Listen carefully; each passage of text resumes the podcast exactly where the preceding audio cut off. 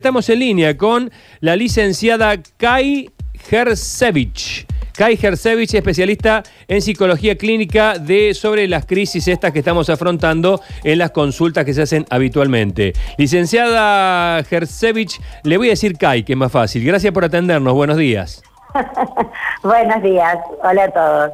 Bueno, eh, me dicen conocidos, me dicen algunos referentes familiares que hay mucha consulta y que ustedes los terapeutas, psicólogos, psiquiatras no dan abasto con las consultas presenciales y, a través de la, de, la pantalla. ¿Puede ser? Sí, sí, es verdad, hemos tenido un incremento eh, importante en la actividad, que bueno, obviamente era esperable en el contexto que estamos, ¿no? De crisis. Ah, era esperable. Sí, sí, siempre que hay, em, el otro día hablamos también con unos colegas, cuando hay situaciones de crisis, sobre todo más macro como las que estamos atravesando, hay desacomodos o, ciertos malestares o maneras de, adaptarnos a estas situaciones que, bueno, que nosotros sabemos que van a llegar o que pueden ocurrir, digamos. Que por esperable no es que no nos vamos a ocupar, pero en esto que circula, viste que hay más ansiedad, más depresión, más malestar, insomnio, bueno, nosotros sabíamos que esto podía suceder porque, bueno, porque es parte de la, de, la, de las consecuencias de este proceso de adaptación en el que nos encontramos.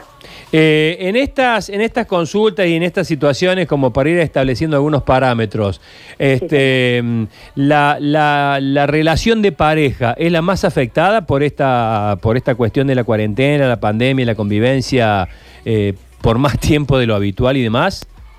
No sé si te diría la más afectada, em, es, difícil medirlo cuantitativamente, sí modificó cualitativamente cuáles son los desafíos que tiene que resolver, ¿no?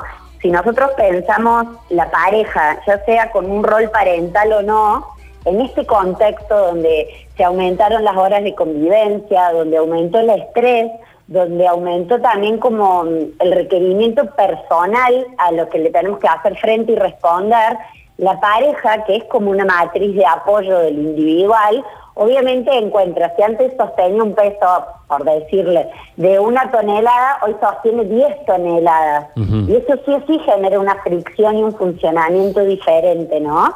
Por empezar necesita como estar mucho más sólida o consolidar canales que antes de esta situación, si bien que no funcionaran adecuadamente, traía repercusiones, en este contexto que no funcionen adecuadamente es mucho más perjudicial, digamos, o, rápidamente podemos ver las consecuencias de eso. ¿Me explicó?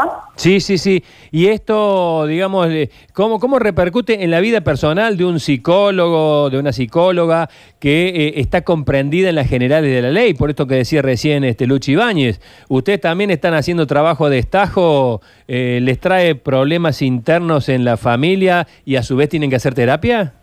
Por supuesto. Ah, a ver Digo, esta es de las crisis donde estamos todos. Cuando a veces me dicen, porque nosotros, digo, yo también estoy en esta situación, yo también tuve que hacer home office, también tuve que adaptar espacios, tengo que poder eh, atender y conectar con personas mientras por ahí escucho a mis hijos gritando que no les anda el Google Classroom. Digo, todos estamos en esta situación y por supuesto adaptándonos y adaptando lo que hacemos a lo que es posible hacer y encontrar la mejor manera posible pero para nosotros esto también ha sido una fuente de, estrés como para todos, no estamos ajenos en lo más mínimo. Eh, licenciada, ¿cómo es por ahí una explicación? Nos en pareja, ¿no? Nos elegimos para convivir, pero después no nos aguantamos para convivir. Epa. Mira, si es algo que es cierto en general, en este contexto se ve mucho más agudizado. Dos de los problemas básicos que suelen generarse o los más frecuentes en, las parejas es la comunicación y el poder ponernos de acuerdo en cómo resolvemos los conflictos. En esta situación de crisis eso se ha visto maximizado. Yo, yo vengo como explicando, es como que nos hubieran puesto una lupa donde todo lo que veíamos chiquitito por ahí no queríamos ver o las dificultades, hoy no nos queda otra que decir las tenemos frente a la cara y las vemos o las vemos. Porque se maximizó nuestra mirada esto. Y esto tiene que ver también, por ejemplo, muchos de los conflictos que yo estoy trabajando hoy en día es la división de tareas en la casa ¿sí? Antes había una edición que quizá no era acordada, pero sostenida por las dos partes, por el hombre y la mujer o, por, o por cómo funcione la pareja.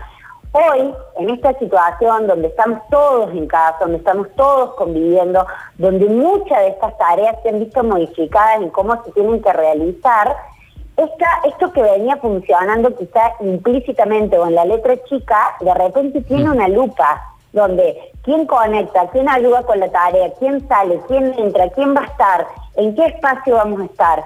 Y un montón de definiciones que antes no eran necesarias, hoy se ponen sobre la mesa a la fuerza, se imponen.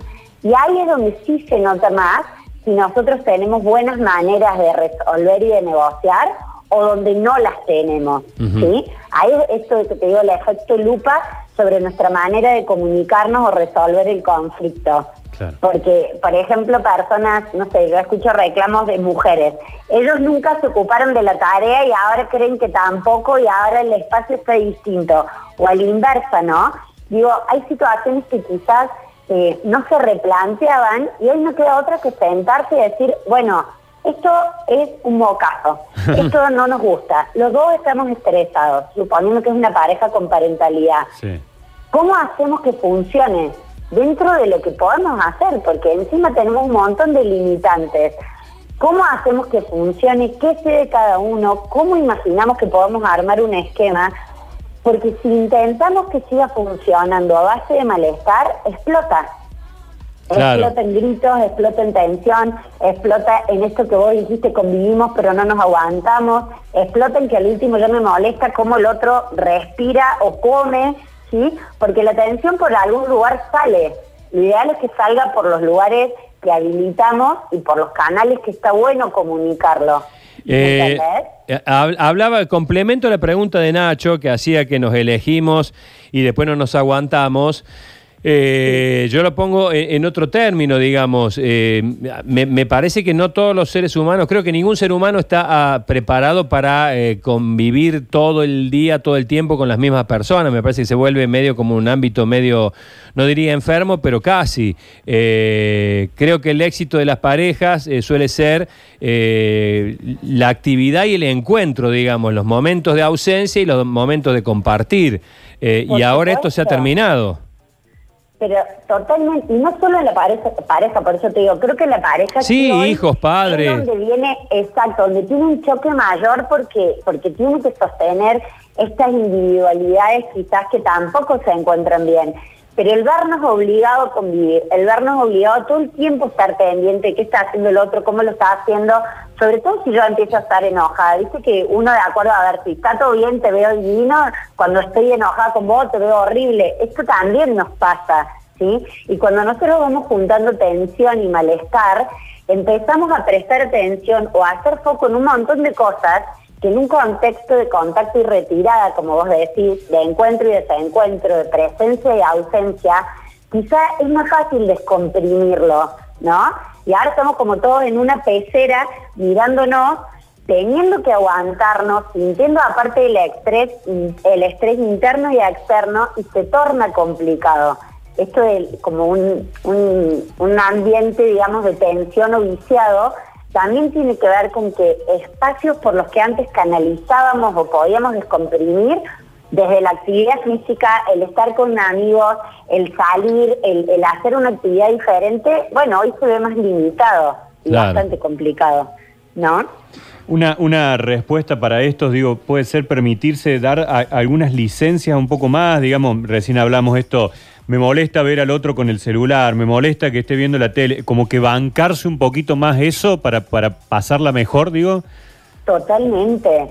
Mira, yo vengo trabajando mucho justamente con las personas esto de no tratemos de funcionar con los códigos y las reglas que teníamos en otro contexto. Un datazo ese, un datazo en todos los órdenes, ¿sí?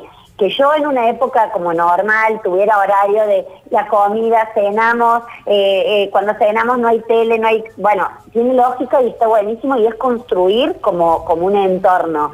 Pero hoy necesitamos entender que no todos los días estamos iguales, que no podemos apelar a los recursos que antes nos servían y sobre todo que necesitamos ir viendo qué nos va pasando en cada día. Quizá hoy da para que nos encontremos, tenemos y hablemos y está bárbaro el clima y lo disfrutamos. Quizá mañana necesitamos estar cada uno viendo su serie en su espacio, aunque sea uno en la cama y uno en el sillón, y también va a estar bien, ¿sí? Porque, porque es como los pequeños espacios que nos podamos ir dando justamente para que el otro no sea el eh, como el, el, el, pushing ball, digamos, donde yo descargo lo que me está tensando, poder cuidar la relación que ya está súper exigida, ¿sí? Y que siempre es exigida la relación de pareja, pero en este contexto más todavía de fricciones que no son necesarias. Esto de poder mirar amorosamente al otro y pensar bien del otro y dar más licencias tiene que ver con esto. Prevenir fricciones que hoy son evitables. Que en otro contexto las podamos charlar, pero hoy como seleccionar bien las batallas, ¿no? Está clarísimo. Da para charlarlo largo y tendido, licenciada. Le agradecemos este contacto y bueno, seguramente mientras dure esto, seguiremos teniendo nuestras dudas. Y usted con trabajo.